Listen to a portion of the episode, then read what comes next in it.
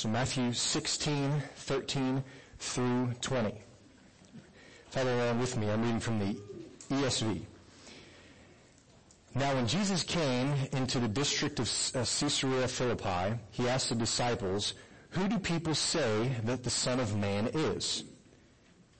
And they said, some say John the Baptist, others say Elijah, and others Jeremiah or one of the prophets. He said to them, but who do you say that I am? Simon Peter replied, You're the Christ, Son of the living God. And Jesus answered him, Blessed are you, Simon Barjona, for flesh and blood has not revealed this to you, but my Father who is in heaven. And I tell you, you're Peter, and on this rock I will build my church, and the gates of hell shall not prevail against it. I will give you the keys of the kingdom of heaven, and whatever you bind on earth shall be bound in heaven, and whatever you loose on earth shall be loosed in heaven. Then he strictly charged the disciples to tell no one that he was the Christ. Last week, um, John David was here and he preached the text before this and he mentioned the, some of the errors of the Pharisees and the Sadducees and how they just continued to miss what Jesus was saying what he was really getting at. See, they had this pretense, this facade of wanting to know the truth. They would say, what is truth? What is the truth? Tell us. But if it wasn't the truth that they wanted, they would find, as, as Mike Capps pointed out a couple weeks ago, they would find a loophole. Right? Not unlike many of us today. Um, but they just continued to try to get Jesus to fall into their trap of legalism and tradition, but Jesus would have none of it. He shut it down every time right away. He repeatedly spoke out against the leaven of the Pharisees and the Sadducees. And that's what we, that's what we talked about last week. So what is, and, and John David mentioned this, what is the leaven of the Pharisees and the Sadducees? False teaching. I mean, Jesus says it really plainly. Look back at verse 12. He wasn't telling them about the leaven of bread, but of the teachings, the false teaching of the Pharisees and the Sadducees. Jesus warned against the dangers of man-made traditions that had nothing to do with the Bible. Because that's what they were guilty of. Stacking rule upon rule upon rule that really no one could keep, including themselves. And I wanted to just reflect on that just a moment before we look at the text today and to think about why this is the case. And it, it's true, I think, that human beings like rules. Humans like rules. Now you might be sitting there thinking, yeah, right. We don't like rules. We like freedom. Like freedom from rules. But in reality, I think we like rules, and I'll give you a couple reasons why I think so. I think we like rules because when we keep them better than other humans, we, we think that we're better than them and that we're better than we really are. But we, we like rules because then we can stack ourselves up against other people. And it's in those moments when, if you're like me, I puff out my chest in pride. You know, I'm better than all of you sinners because I've kept the rules better than any of you. Right? I, pride wells up within us. When I spend the bulk of my time making sure that I'm following the rules better than you are, guess what I've done? I've, I've elevated you to the place of God in my life. Because now I care more about what you think about me than what God thinks about me. You have become my standard for whether or not I'm a good Christian or a bad Christian. You see how that works? It's a subtle thing that we slip into, but when we put it this way, when, I, when we say it this way and expose it, we all sit here saying, well of course that's not right. We, we shouldn't compare ourselves to other Christians. We should only compare ourselves to the standard of Jesus. He's, and that's correct. You're right. But we can see it clearly on a Sunday morning, but then so many of us go and live ruled by the kind of flawed theology that the Pharisees and the Sadducees did. Because we compare ourselves to the other people that don't follow the rules as, be- as well as we do. And pride wells up. And if we don't fall into that trap of elevating Uh, another person to the place of God, we tend to elevate the rules themselves. The Pharisees were rebuked hard on this by Jesus back in chapter 15. He called them, I don't know if you remember this, Jesus was very rude, and he called them hypocrites. He called them blind guides. In chapter 15 he says, they honor me with their lips, but what's, what is far from him? Their hearts. He says their hearts are far from me. This tells us, this actually, in my opinion, disturbing truth, that it is possible to have the outward appearance that we want to follow God, that we have godliness, and yet our hearts be far from Him. That disturbs me for myself and for my brothers and sisters in Christ. And this brings me to another reason why I think humans like rules, is that is because simply following the rules is really only a surface obedience that doesn't require a real and difficult heart change. We like to follow the rules because we can just check it off the list. Yep, did that today, didn't do that, I'm better than all of these people. We like to do this. Now, if you're a parent, you know immediately what I'm talking about. Okay? Think about the last time you gave your kid a chore. Okay? Uh, let's say you gave your kid the chore. Well, I'll just use my kids. I'll pick on them for a moment. We have chickens at our house, and it's part of their daily and uh, you know bi-daily r- routine to go and to check the chickens to get the eggs, make sure they have enough food and water. Sometimes we'll let them out to free range and that sort of a thing, and that's their job. And you know they've gotten pretty good at it, and without complaining at this point. But when we first started this process, it wasn't so. So if you've given your kids a chore, um, perhaps you understand this process uh, Emily, it's time to go uh, scoop out the chicken coop. No, I'm just kidding. I do that. He doesn't have to do that. Um, but I said, Emily, it's time to go feed the chickens. It's hot. I can't carry the feed bucket. I don't want to.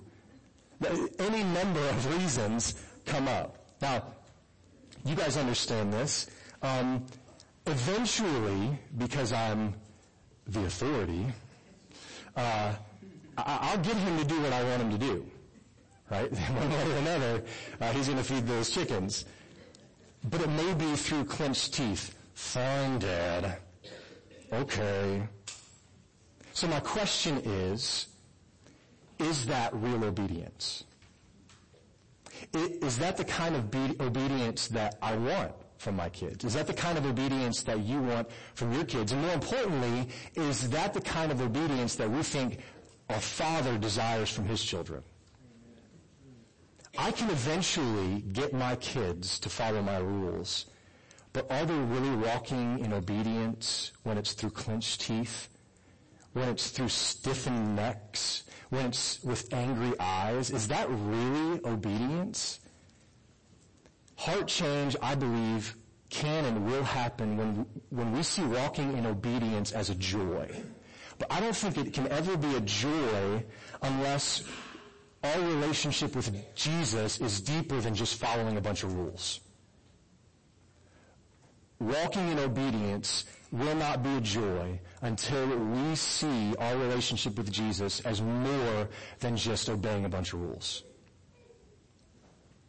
I, just a, a personal kind of application here, I lived in this kind of place of darkness for almost two decades, influenced by wrong theology in a Catholic church and unbalanced teaching of the character of God in a Baptist church. Because for almost 20 years, I thought God's love towards me was entirely dependent on my performance. And that is a complete and flat out lie. It's not. And we see this time and time again in scripture And through flawed but faithful men preaching the truth from the pulpit of Ramsey Creek Baptist Church, I've come to understand this truth. If God has set his affection on you and saved you, you are forever washed by his blood, sealed by his spirit, and have a place in his family. Period. If you're in Christ, he loves you like he loves his son. Praise God for that. And you know, even when you fail to follow him like you think you should, his love for you does not change. It hasn't dipped just a little, hasn't decreased at all because God is faithful even when you're not. God is faithful even when I'm not faithful to him.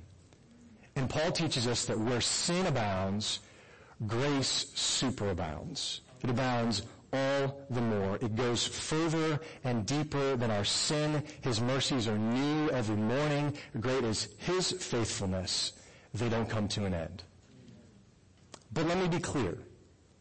Abusing the grace of God is equally as wrong as thinking His love for you is based on your performance. Because this can happen. Are we to continue to sin so that grace may abound? Well, can you keep on sinning because you know God's grace will cover it? You guys have heard this line of reasoning before. You may have had this line of reasoning before. And it goes like this. Well, I know I really shouldn't do that.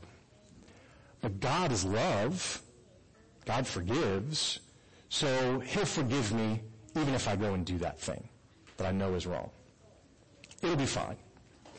The apostle Paul tackles this question, this heavy question in Romans chapter 6. And he reminds Christians that we have been buried with Christ in baptism, died to our sin, old way of life, and share in his death. But just as Christ was raised, so we have been raised as God's people to newness of life not the same as it once was. That's the purpose of being raised with Christ. Newness of life. We will, capital W-I-L, we will be changed by the grace of God. By the relentless love of God.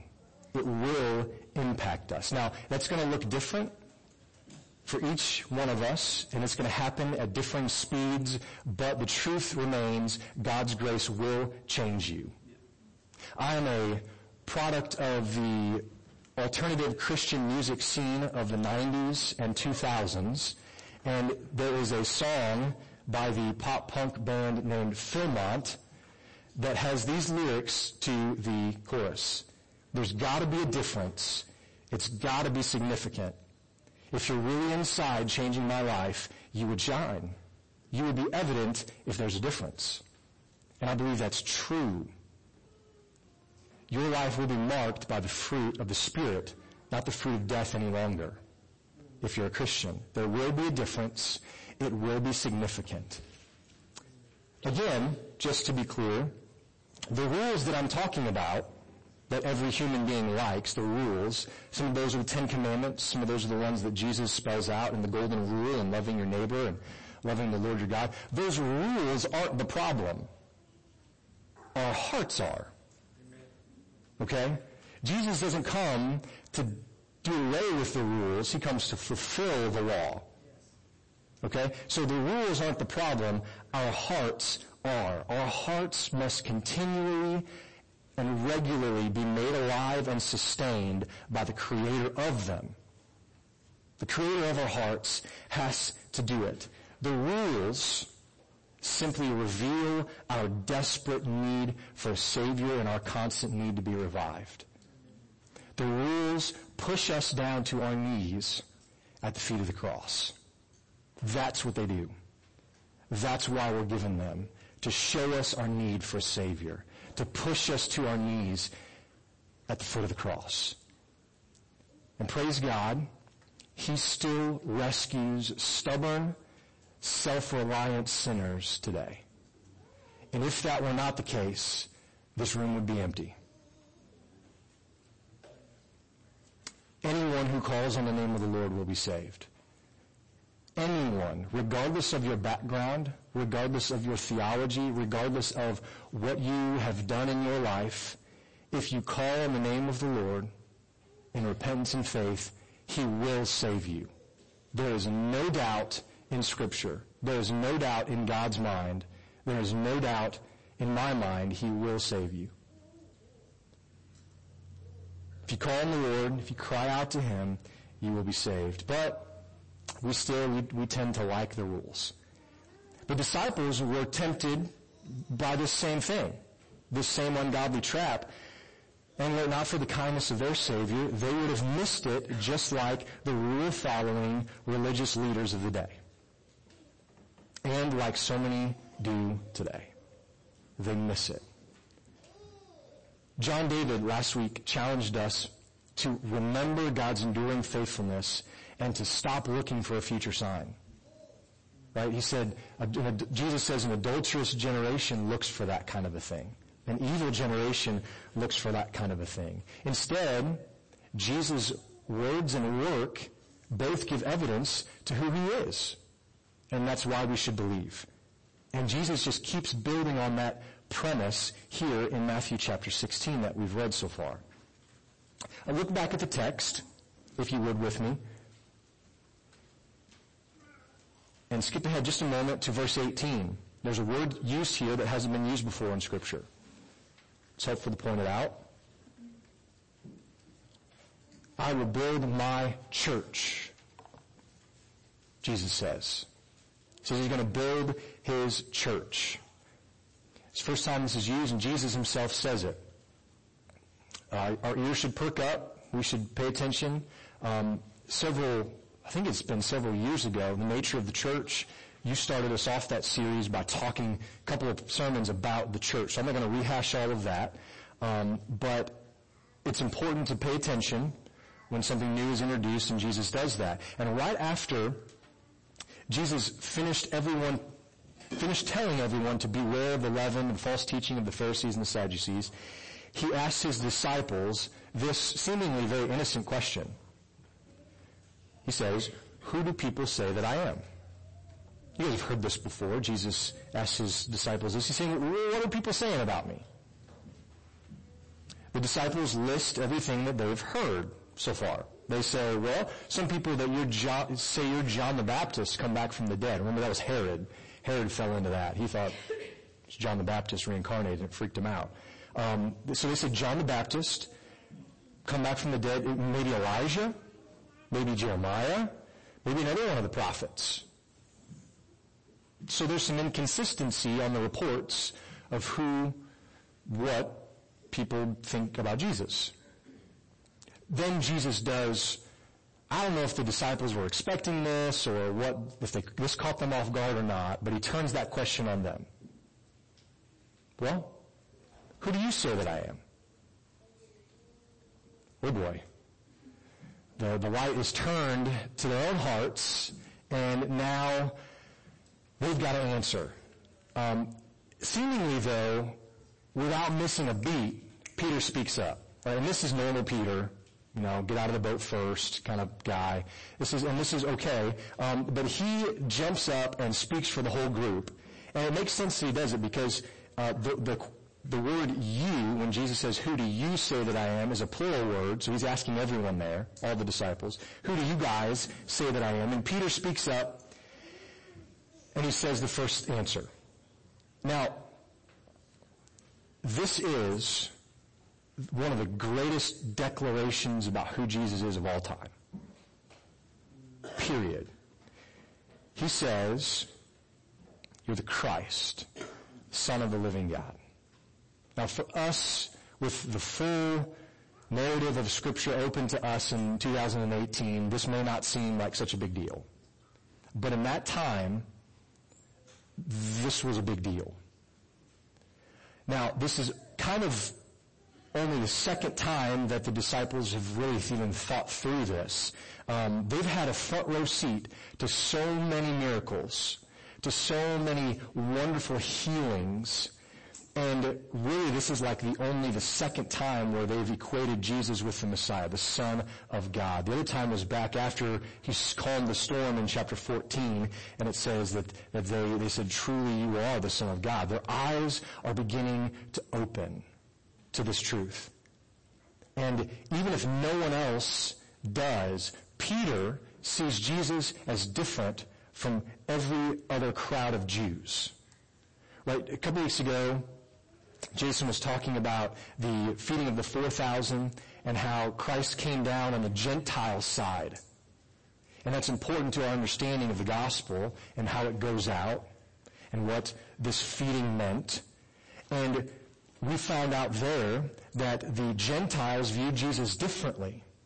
So if you remember, even before that, the Jews saw Jesus multiply these fish and the loaves, and when he fed the 5,000, and what was their inclination? Oh, I see. So we can beat Rome now because we've got a warrior king who can multiply bread. They can't cut off our supply lines and starve us out because we've got a guy who can just make bread appear. We're going to win. Right? Their idea was military or something a little more simple, just filling their own bellies. I think I, I called their view of Jesus the cosmic vending machine. That's what they viewed him as. It was, that's the simplistic idea of what it was. But the Gentiles and Peter are picking up a different idea, a different view of who Jesus is. And Peter makes it really clear. It may not have sunk in as quickly as we would have thought it should, but Peter gets it right. And even in that, even though Peter has correctly identified Jesus, it's not really even something that he can take the credit for, can he? so kids, listen up. This is um, an answer to your question. Just pay attention here. Jesus answers Peter's correct statement with one of his own, and he says, Peter, flesh and blood has not revealed this to you, but my Father who is in heaven. This shows us that truth about Jesus never comes from human invention. It always and only comes from divine revelation. What I mean is that the grace of God is the only way that anyone will ever see Jesus for who he really is. God does it. Divine revelation. God opens the eyes. John 6:44 says, "No one can come to me unless the Father who sent me draws him." Guys, left to ourselves, every one of us is a Pharisee or a Sadducee. Every one of us would be blind and lovers of darkness. But God, rich in mercy, has opened our eyes to be able to see Christ for who he really is, to believe him, and to confess him the same way that Peter does here, Christ, the Son of the living God. Lots of people, I'm sure, in that day would have said that they believed in Jesus. Don't you think? Uh, I mean, he was a real guy that they could see with their eyes. It'd be, it'd be kind of silly and foolish not to believe in him. But lots of people today say they believe in Jesus too. And their view of Jesus is just as skewed as the Jews in this time. So the real question is not necessarily do you even believe in Jesus, but who exactly is the Jesus that you say you believe in? Who is he? How you answer that question determines everything about how you follow him. How you answer who Jesus really is determines everything about how you follow him. We saw what the Jews believed about Jesus. They hoped he'd be a warrior who would deliver them from Rome or just a miracle worker who could fill their bellies with food. And because this is what they believed about him, the vast majority never followed him the way he intended. They never understood him for who he really is. But if you know Jesus for who he really is, the Son of God, the rescuer, you will follow him as the disciples did with their whole lives. The Jesus they gave up their lives for wasn't just a good teacher, guys. He wasn't just a nice guy. He wasn't even a social, social justice guru. He was the long-awaited Messiah, the Son of the living God. Jesus makes a couple statements here in verses 18 through 20 that have long been discussed and debated. Um, my intent is not to, to climb in the ring and start duking it out about all of what that means today, but I do hope to give a little bit of um, clarity and pastoral help regarding two, two big things. Number one being, what is the rock of the church that Jesus refers to here? And secondly, what are these keys of the kingdom or the, the binding and loosing idea? Okay? We'll start with the rock of the church. What is the rock that the church is built on? Well, if you look at the text, which is always a good idea, this comes in when Jesus answers Peter's declaration of him. He says, uh, my Father in heaven has revealed this to you. Verse 18, and I tell you, you are Peter, and on this rock I will build my church, and the gates of hell shall not prevail against it. So what, what is the rock that the church is built on? Is it Peter? Is it the apostles? Is it Peter's confession of Jesus being God's son? Is it the gospel itself? Yes. It's all of those things to an extent. But this tends to be a bit confusing because different New Testament authors use, use different metaphors when describing the church. Uh, specifically Paul and Peter. So in 1 Corinthians 3, the apostle Paul call, calls Jesus the foundation. In 1 Corinthians 10, he calls Jesus the rock. In Ephesians chapter 2, Jesus is the cornerstone. But then he also, in Ephesians 2, refers to the apostles and the prophets as the foundation of the church. Paul refers to himself also as a skilled master builder, not a Lego master builder, um, as a skilled master builder in relation to the church in 1 Corinthians 3. So we've got New Testament authors using different metaphors and terminology regarding this, and so it's, it's been misunderstood and misconstrued over the years. So as good students of the Bible, we should understand the use of rock in light of the context of the verses surrounding it. Another layer of confusion comes when we find out that Peter's name means rock or stone. And so there appears to be almost a play on words here. But I want to point out that it's immediately after Peter's true confession that Jesus speaks of this church, and he says he's building it upon Peter and the confession, his confession of who Christ is. So based on the order and the context here, I think we should understand it this way. The rock of the church is the people of God proclaiming the gospel of Christ. That is the rock that the church is built on. The people of God proclaiming the gospel of Christ. That's what Peter was doing. A person of God proclaiming the gospel that Jesus is the Christ, the Son of the living God. And I think that's how we need to understand this text. Now, don't get me wrong. Peter was hugely instrumental in the beginning of the early church in Acts 2 through 1 through 12. He was huge in this. The first sermon that he preached, 3,000 people were saved. Praise God for that. But Paul says in Ephesians 2, verse 20, that Peter wasn't alone as the rock. The church is built on the foundation of all the apostles not just Peter. Now think too about what's coming next week. Jason's going to be preaching. Um, for some reason, Peter thinks it wise to rebuke the Son of the living God for saying he was going to suffer and die.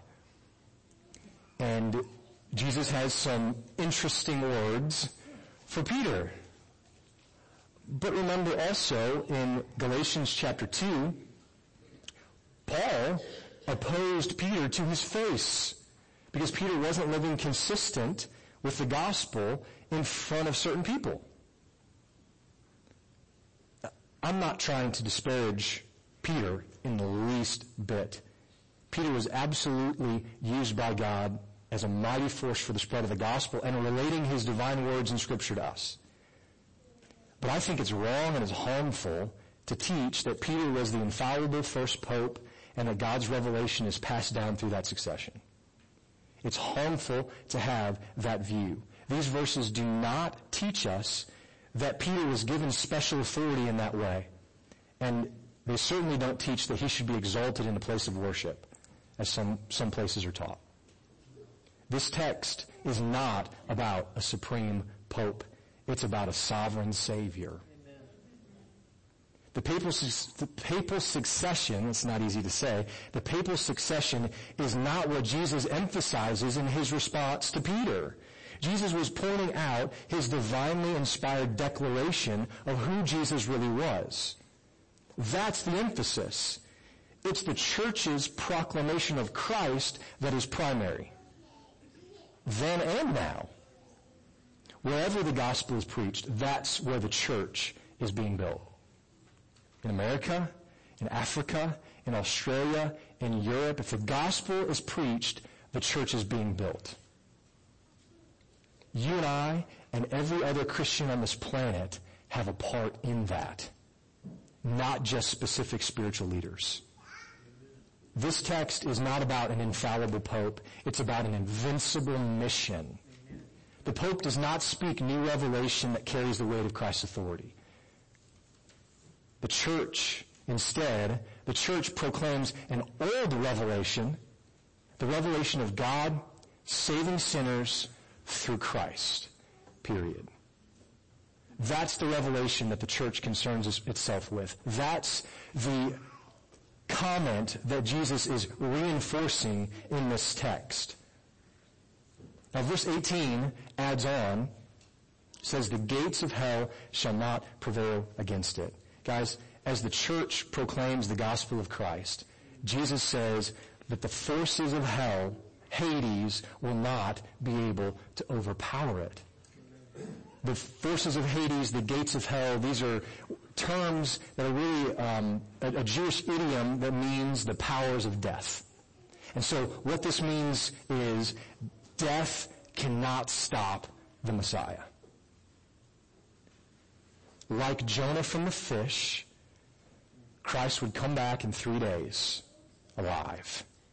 He would have victory over the grave. But it's not only Christ who won't be stopped.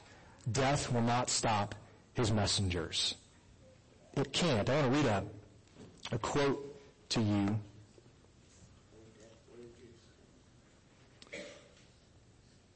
That I found helpful and informative here. Death will not stop his messengers. Nothing can altogether overthrow and destroy the church. Its members may be persecuted, oppressed, imprisoned, beaten, beheaded, burned. But the true church is never altogether extinguished.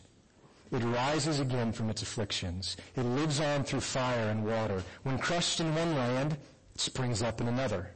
The pharaohs the Herods, the Neros have all labored in vain to put down this church. They slay their thousands and then pass away and go to their own place. But the true church outlives them all and sees them buried each in his turn. The church, I love the way that this is put. The church is an anvil that has broken many a hammer in this world and will break many a hammer still. The church is a bush which is often burning and yet is not consumed. Death will not stop this Messiah, and death cannot stop its messengers. How do we know?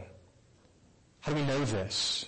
How do we know that death, death won't stop Christ's messengers? It's because Jesus gives his authority to the church. How do we know that he gives his authority to the church? Well, let's look back at the text for context. Verse 19. I will give you the keys of the kingdom of heaven. Whatever you bind on earth shall be bound in heaven, and whatever you loose on earth shall be loosed in heaven. This is where we get into the second thing I wanted to reference today, the ideas of the keys of the kingdom, the binding and loosing that has been misunderstood and misapplied. This passage isn't about Christians walking around and binding this and loosing that for whatever their whims might be that day. Jesus is not teaching that you can claim whatever you wish and ignore every other scripture that reminds Christians that you're going to suffer and endure difficulty in this life following him. This is saying that when Peter or any other Christian proclaims the gospel, it's done under the authority of Jesus and his authority to save sinners and to judge sinners. Now we would agree, I would hope, that Jesus absolutely has that authority, right? He has the authority to save or judge sinners. Jesus' authority to save means to the church, to those who he has saved, that we can go out and say to a world, if you turn from your sin and trust Jesus Christ as your Savior and Lord, you will be free from sin forever. That's the guarantee that's based on the authority of Jesus and His Word. So, men and women, when we go out and we proclaim the gospel, the truth of who Jesus is, as Peter did, when we go out and say, there's a Savior who loves you, if you would turn and trust Him, that's how we loose the chains of bondage of sin when we preach that message. We've loosed the chains of sin by proclaiming the truth of who Jesus is. On the flip side, Christians also have the authority through Christ to say, if you do not turn from your sin and trust Jesus as Savior and Lord, you're bound instead to your sin and its payment for all eternity in hell. In this way, we bind people to the understanding that by rejecting the Savior, they are chained to their sin forever in hell.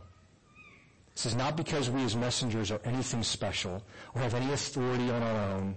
It's only because the authority of Christ has been given to the church to proclaim this message. And that's how we bind and loose things. Whatever we bind on earth be bound in heaven.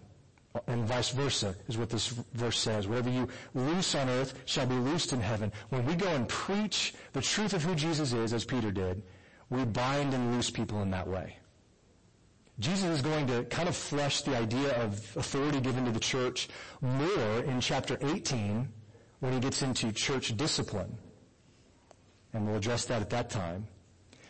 Now, I know you're sitting there and you're probably thinking, okay, I, I think I understand better who the rock is or what the rock is that the church is built on. It's, it's not Peter specifically. It's not the papal succession.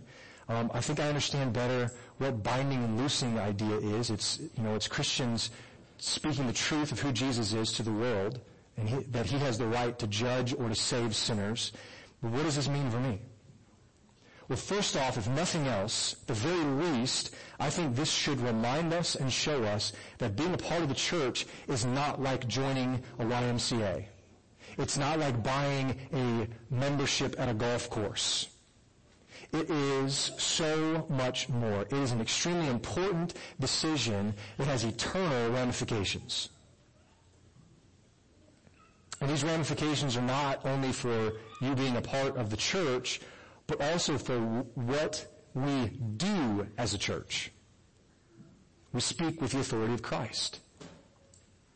So here's what I want us to think through as we wrap it up when you share the truth of the gospel with the lost, you share it with the authority and the power of Jesus Christ. What a ministry you have. We don't sit under preachers, under popes, under priests, and let them do all the work. You study the scripture, you seek the lost, I'll take it all in. We don't do that. Instead, you are a priest. You are a messenger. You have the authority and power of Christ, not to go and to claim and do whatever you want, but to preach the gospel, the truth of who he is to a dying world. Because someone has done it to you. Someone has preached that message to you. What a ministry you have to go and to share this truth with others. So I'm going to ask you the same question that Jesus asked the disciples. Who do you say Jesus is? Is he, histor- is he a historical figure? Is he a guy who pushed social justice agendas? Is, is he a guy who taught a lot of good things? Or is he the Messiah? Is he the Savior? Because if he's the Savior, that demands a response from me and you. God is sovereign over all, including salvation, but he demands a response from you and me. Is he your Savior? Have you recognized your need to be freed from your bonds of sin and shame? You won't come unless you do. If you think you're good enough, that you can check off all those rules that you're living by, and you'll get to heaven one day and your good deeds will outweigh your bads, you're mistaken. That's a trap set by legalistic people that won't work. The Bible does not teach that. It teaches that if you call out to the Lord, repent from your sin, you will be saved. And that's still the way it happens today. Have you recognized your need for Him, or are you still keeping it at arm's reach for some reason? Because I can't look into your heart. I don't know where you are with Christ. But I remind us of Jesus' words himself that he spoke just a few chapters ago. He said, Come to me, all you who labor and are heavy laden, and I will give you rest. And that's the joy we have as Christ followers. Our way will be marked by suffering. The hammer comes down and it seems to destroy. But the church is never completely cast out. The church is never forsaken. And neither are you as a part of it. Submit to Christ and be freed today. Let's pray. Oh God, help us not to cling to rules. Help us not to cling to our own wrong ideas of who you really are. Our world has all kinds of things that would take us away from you that would cause us to question who you really are. And what we read in your word, we sometimes doubt.